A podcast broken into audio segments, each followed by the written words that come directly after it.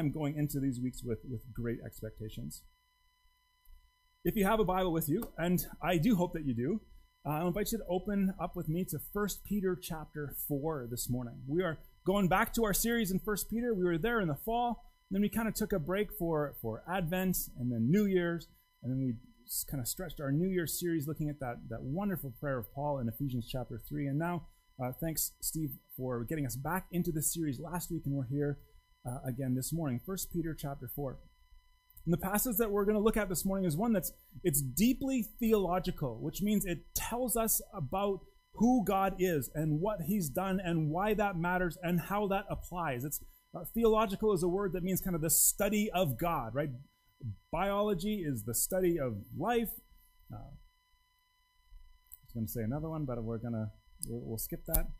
Philosophy is the study of wisdom, these kind of things, right? So theology is the study of God. It's a it's a deeply theological passage, but it's also intensely practical. So my hope is that we'll walk through these verses and, and, and see some things together, and you'll not only learn something about who God is, but you'll be able to take that and apply it to your life like by lunchtime. Okay, that's that's the goal, that's the challenge, that's the target we're setting for this morning. Now, I don't need to tell you as we're getting into the text this morning that our world is changing really fast. I can hardly even keep up anymore. Uh, and one of the major shifts, and in the West, anyways, in our, our Western culture, however, and wherever you want to set those Western boundaries these days, it, it seems to be shifting as well, too. But one of the major shifts in the West is a move and a continued move towards individualism. It's all about me. Uh, and, and, even uh, it's been termed a, a radical individualism. It's a move towards being our own source of truth, our, uh, finding and discovering our own source of, of meaning and purpose and of value. Uh, to move away from the idea that there may actually exist in the universe uh, an absolute truth. And beyond even that, to, to move beyond the idea that there may be some supernatural reality, some supernatural entity that Christians call God, that is in charge and in control and has set the universe into motion. And so our, our culture is moving farther and farther and farther away from that. And I suspect you've noticed. There are core beliefs that humanity has held around the world for thousands of years that are under attack in our news, in our schools, in our streets, everywhere. Now, there was a time not so long ago in the West where the church was seen as kind of the central community hub. It was kind of the, the, the, the, the entity or the organization that people gathered around, that the, the town would gather around. Well, what are we doing on Sunday morning? Well, of course we're going to church because that's, that's what we're doing. It was, it was the place where if I needed understanding, if I had, had trouble in my life, I'd go to the church. If I, if I didn't know how to raise my kids, I'd, I'd go to the church. If I, if I needed community, I'd, I'd go to the church. And increasingly, that's no longer the case. The statistics keep coming out and they're getting scarier by, by the, the date of how many people mistrust or do not trust clergy and pastors any longer. And the, the bar graph of this is just like a sharp decline. One of the reasons, I think, one of several, but one of the reasons that I, that I think the, the Western church has moved from kind of the center of society off to the fringes of society where we are more and more today is that once we were the hub, we just kind of assumed we'd stay there. People keep coming. We'll just keep opening doors on Sunday and people come. The, the preacher will have office hours and people will just show up. And, and when people run into questions of how do I school my kids or what do we do with relationships and what do we do with money, they'll just come to us and ask those questions. We just assumed we'd stay in the center, but little did we realize how much our position, our worldview, our beliefs have come under attack. Some ways really subtly and really slowly, and others really overtly. We're in the midst of a spiritual battle, a spiritual war. And we have been ever since Jesus walked the earth and before that. We've been in this spiritual battle since Peter wrote this letter. And until Jesus returns, we will be in a spiritual battle.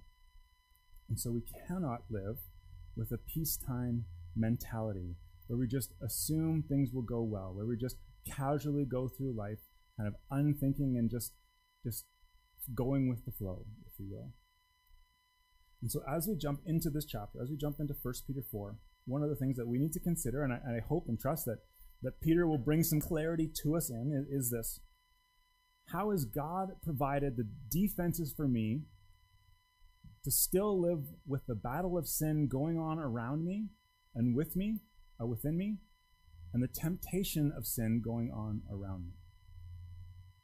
How has God provided defenses for me as I still live with the battle of sin going on within me and the temptation of sin going on around me? Let me read our passage for us and then we'll jump in. This is 1 Peter, read verses 4, 1 through 6, or chapter 4, verse 1 through 6. Peter writes this Therefore, since Christ suffered in the flesh, arm yourselves with the same understanding. Because the one who suffers in the flesh is finished with sin in order to live the remaining time in the flesh, no longer for human desires, but for God's will.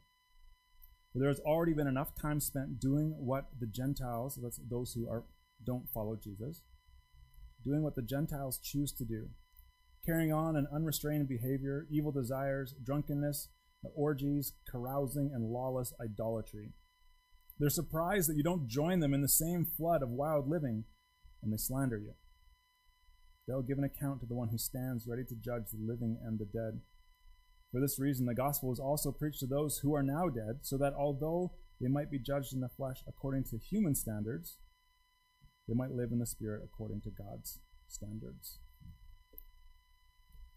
Look at how Peter starts this section. He says, Therefore, in light of everything that's coming, in, the, in light of the world that you live in the midst of, since Christ suffered in the flesh, arm yourself with the same way of thinking. Now, if you've been around these parts, you've heard me say this many times, but there are no wasted words in the Bible.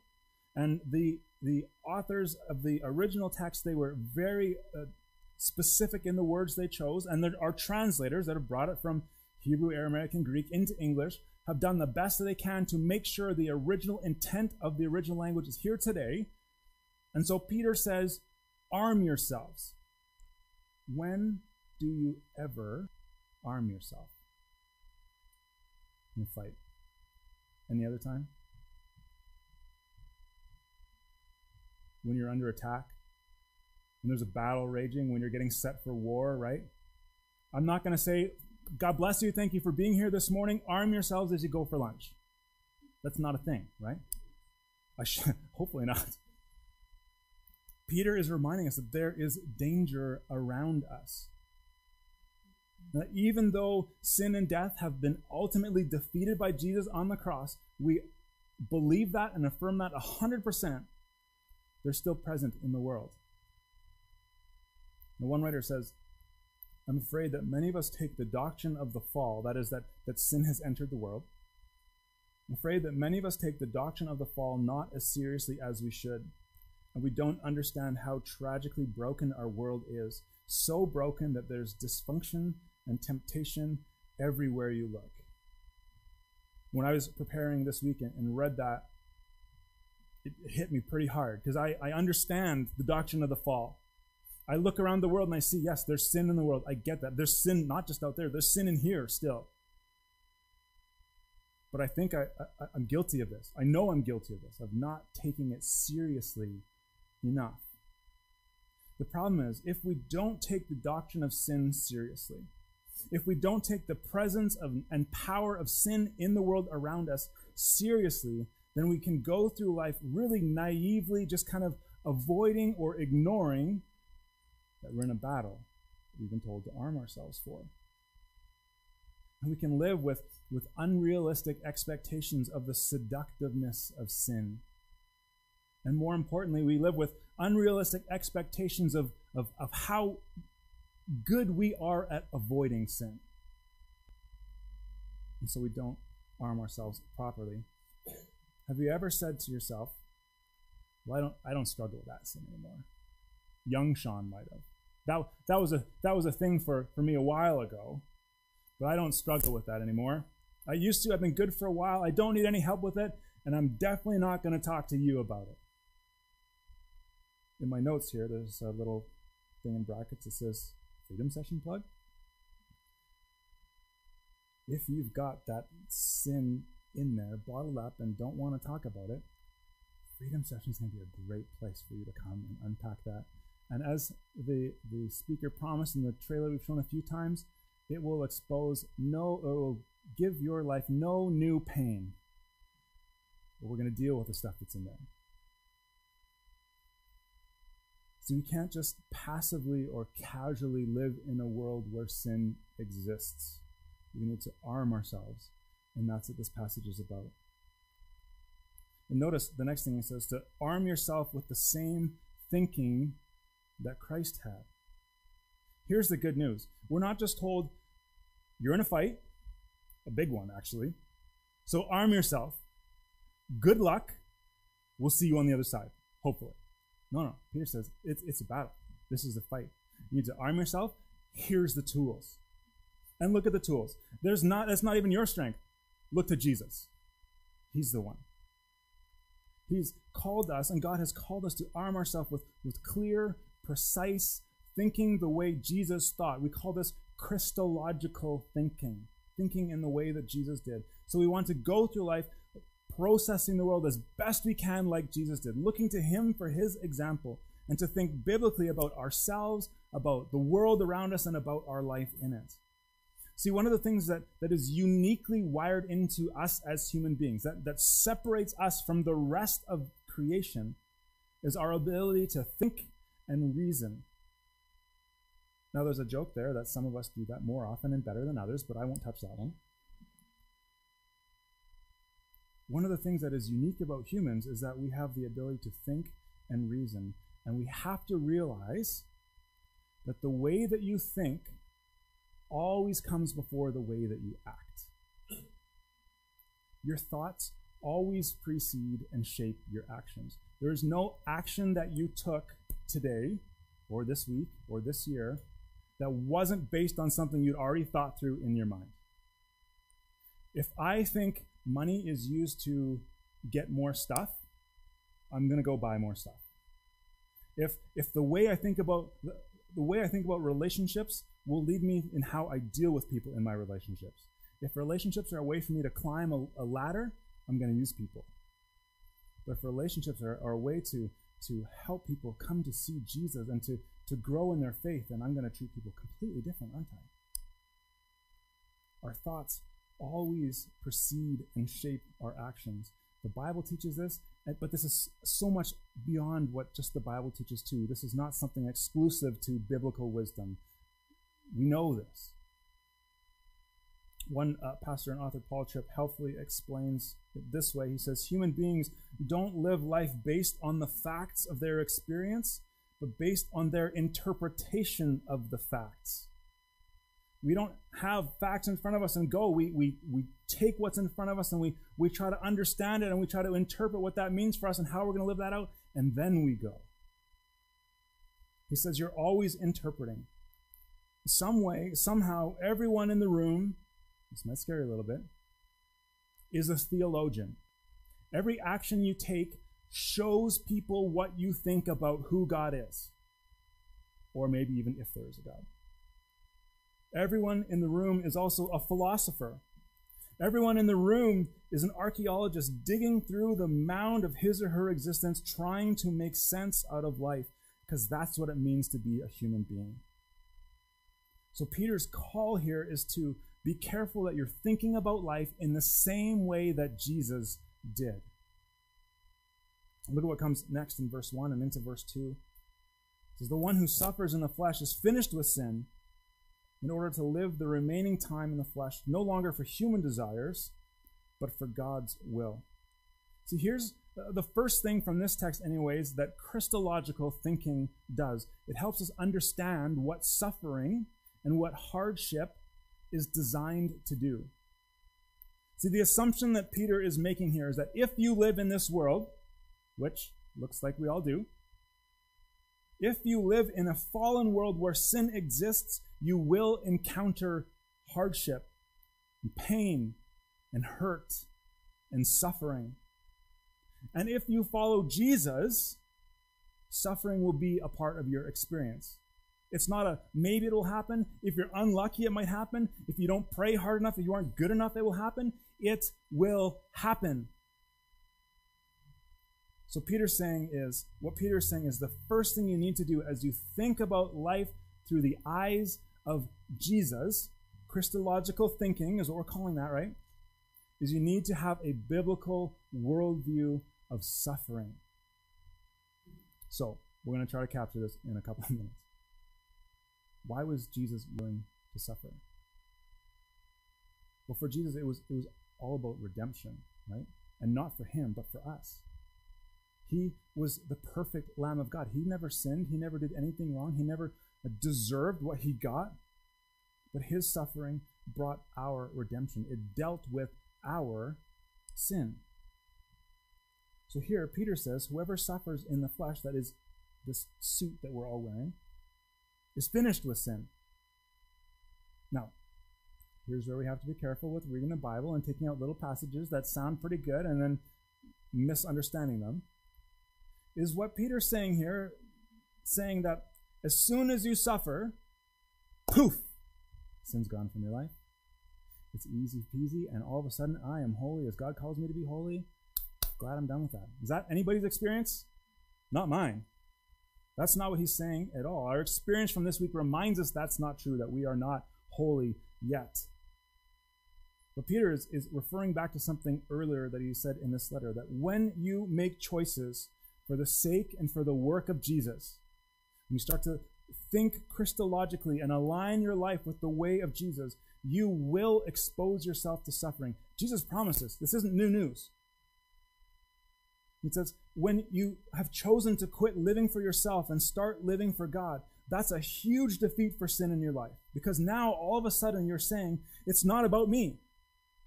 And what really is the root of every single sin we could dream up? Me wanting what I want, not what God wants. So when I start to say, no, no, no, it's not all about me. It's not about my pleasure. It's not about my comfort. I will expose myself to things that are hard, painful, and uncomfortable for Jesus' sake. And when we do that, when I put Jesus ahead of me, it is a big blow to the sin that is active in my life. So Peter says, I, I want to live the rest of my time not for human passions or desires, but for God's will. Now that's a, a bit of a, a, theology of suffering for us. It's God working in us and, and God working through us so that we would no longer be driven by a life of, of selfishness and sinful human desires, but we become those who find joy in the will of God. Paul Tripp again helpfully says, Suffering is meant by God to pry open your hands, your hands that hold tightly onto your pleasure, your hands that hold tightly onto your comfort, your hands that hold tightly onto things that are not God's will for you. Suffering is meant to, to pry open your hands so you would let go of those things. And then with your hands, you would take up the work of the kingdom of God. And that only happens by the dramatic power of His transforming grace. Here's why understanding suffering is important to us. Because in moments of hardship, trial, and struggle and suffering, we will be tempted to wonder if God has forgotten about us.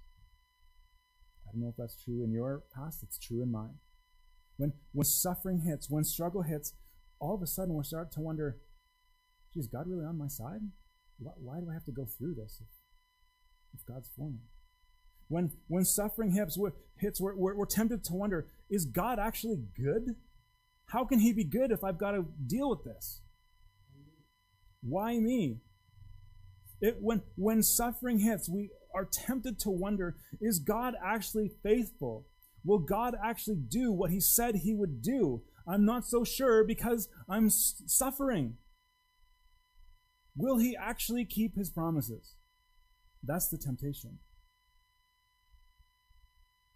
Instead, we need to think Christologically about suffering. And we look to Jesus. Was his life easy? Did it end well? well? I guess it ended well for him. Did his human life end well? No, he suffered. And he said his followers would suffer. He said this isn't the absence of God. It's actually an opportunity for us to be reminded of God's grace. This is a, a, really practical way for us too to arm ourselves against the lie of the enemy. In case of, in, in, instead of believing the lie that uh, facing hard things means God has abandoned me, we, we reach out to God and ask for His grace again to carry us through our suffering. We ask for His grace to, to rescue me from my desires and align my desires with His.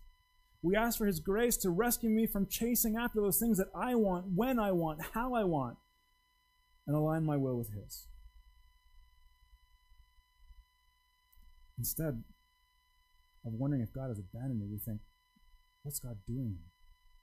What, what is he he's strengthening me for? And, and, and it turns into, I actually want to be a person willing to endure hard things and even suffer for God's sake to point others to him too. The second area of thinking that, that Peter addresses here first, we have to have an understanding of suffering and to arm ourselves with thinking the way that Christ has. The second area is to understand the temptations in which we all live. Reading verse 3.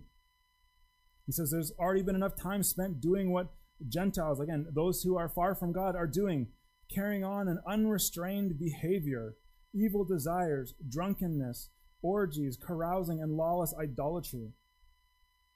If you've given your life and heart to Jesus, then the old way of thinking, the old way of living, the way the Gentiles live, should be a thing of the past, should be behind you. And you're all thinking, is it all behind me?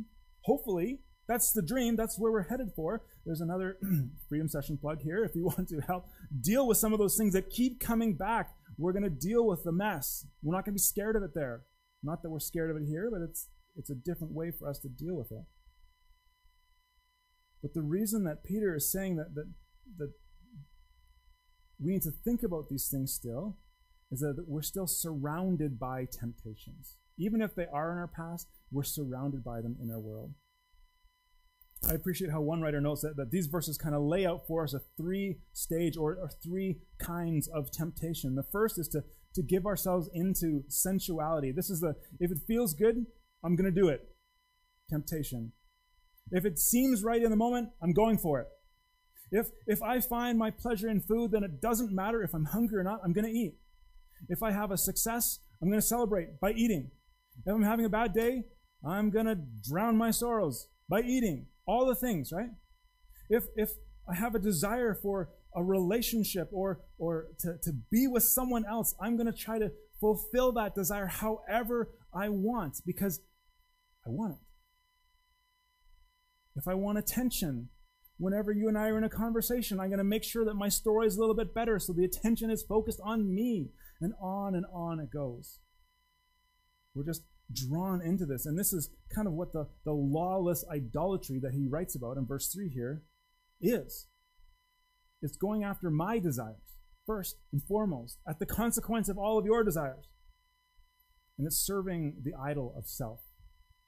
Now, many of us might think, oh, I don't serve an idol, let alone the idol of self. But anytime that we're not recognizing Jesus' position as Lord and leader of our lives, if we take him off that place and put him somewhere else, you and I crawl onto that spot in our lives. Our life becomes doing what we can to satisfy our cravings. We need to be really realistic that temptations are around us everywhere.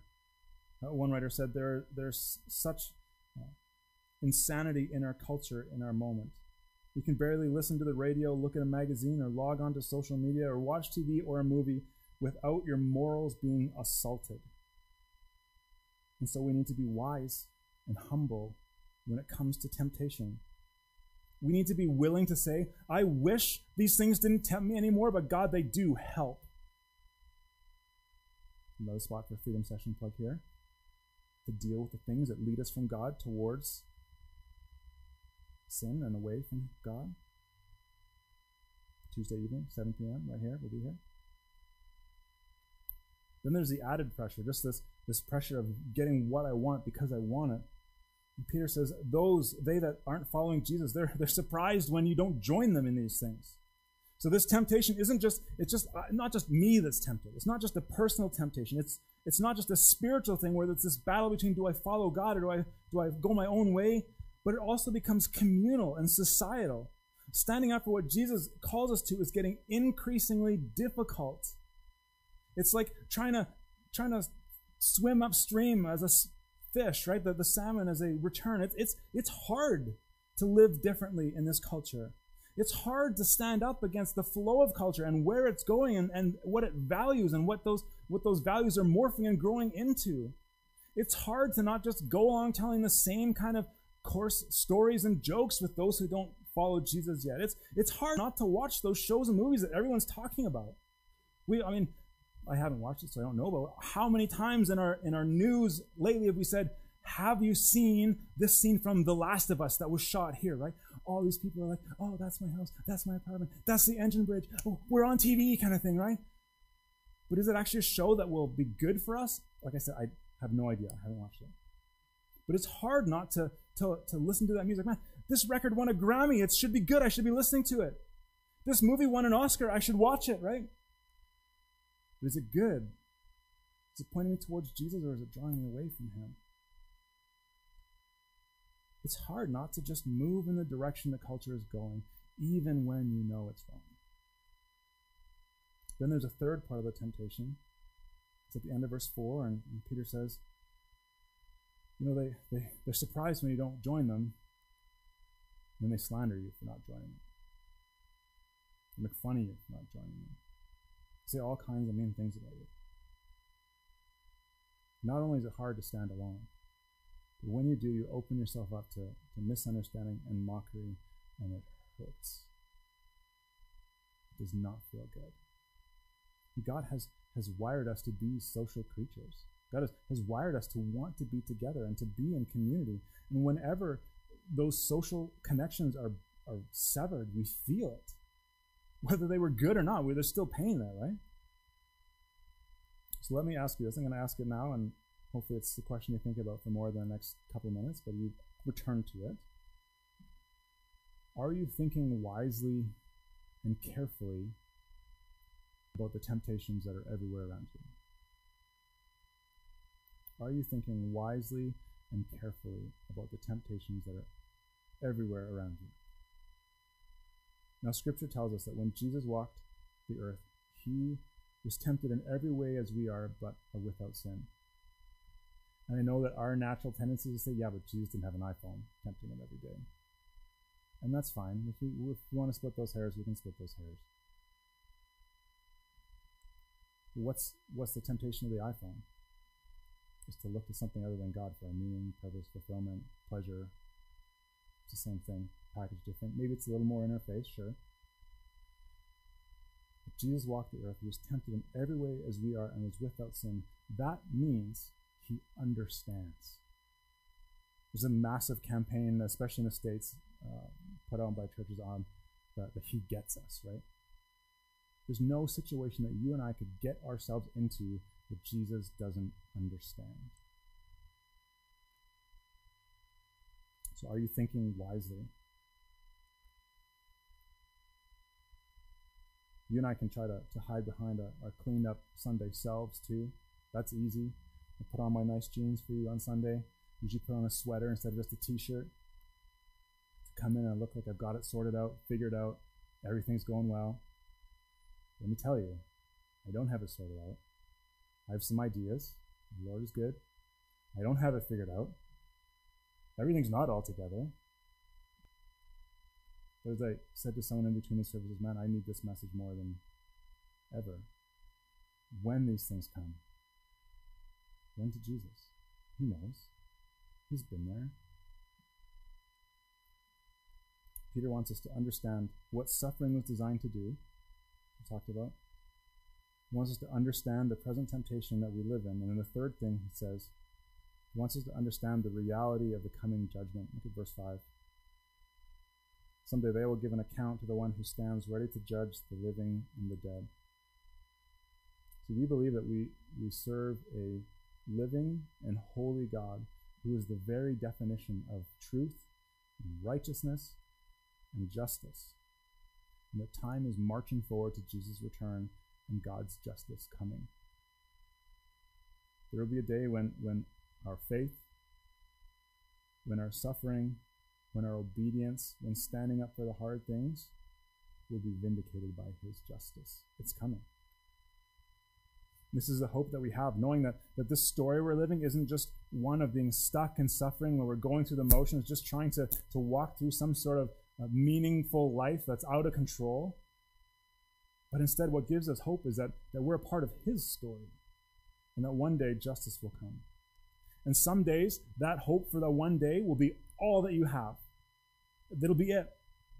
The promise that, that, that God will deal with every wrong that's ever been committed that evil will be finished, sin will die, and righteousness and truth and justice will reign forever and ever and ever. Some days that will be your only hope, but it's enough.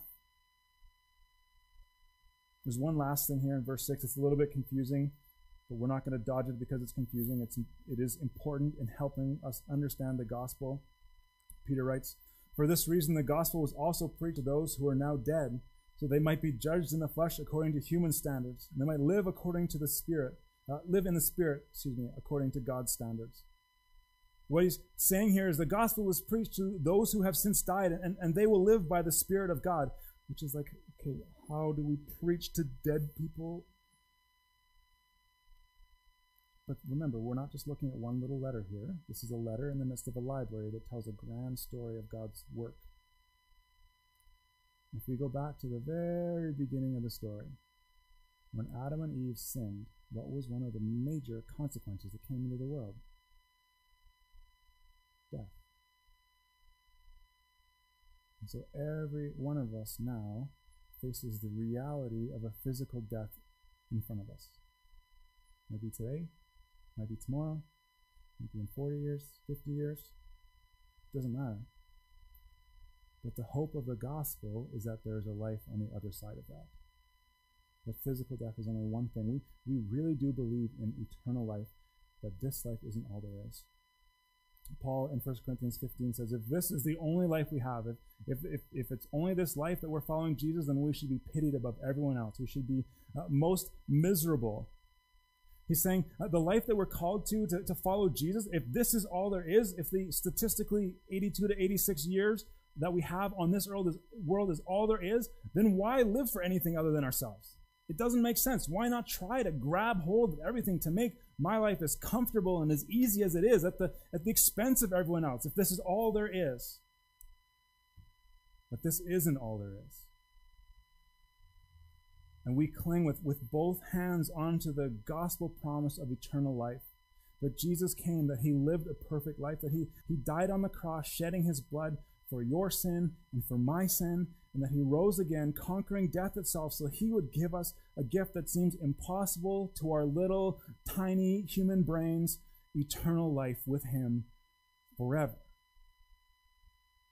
And so, in those moments, when you are being mocked for your faith, in those moments, when you're struggling with temptation, in those moments when you're misunderstood, in the moments where you've suffered in ways you've never thought or never wanted or never wished anyone would ever suffer, we can say to ourselves, This life isn't it.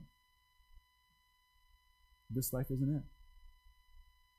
Jesus promised eternity, and I'm with him. And I will live beyond this forever and ever and ever. And I know that seems really easy to say when you're not in the midst of it. But it's that's all there is. So let me ask one last time for this morning. Are you thinking biblically about the world we're living in and the suffering that comes?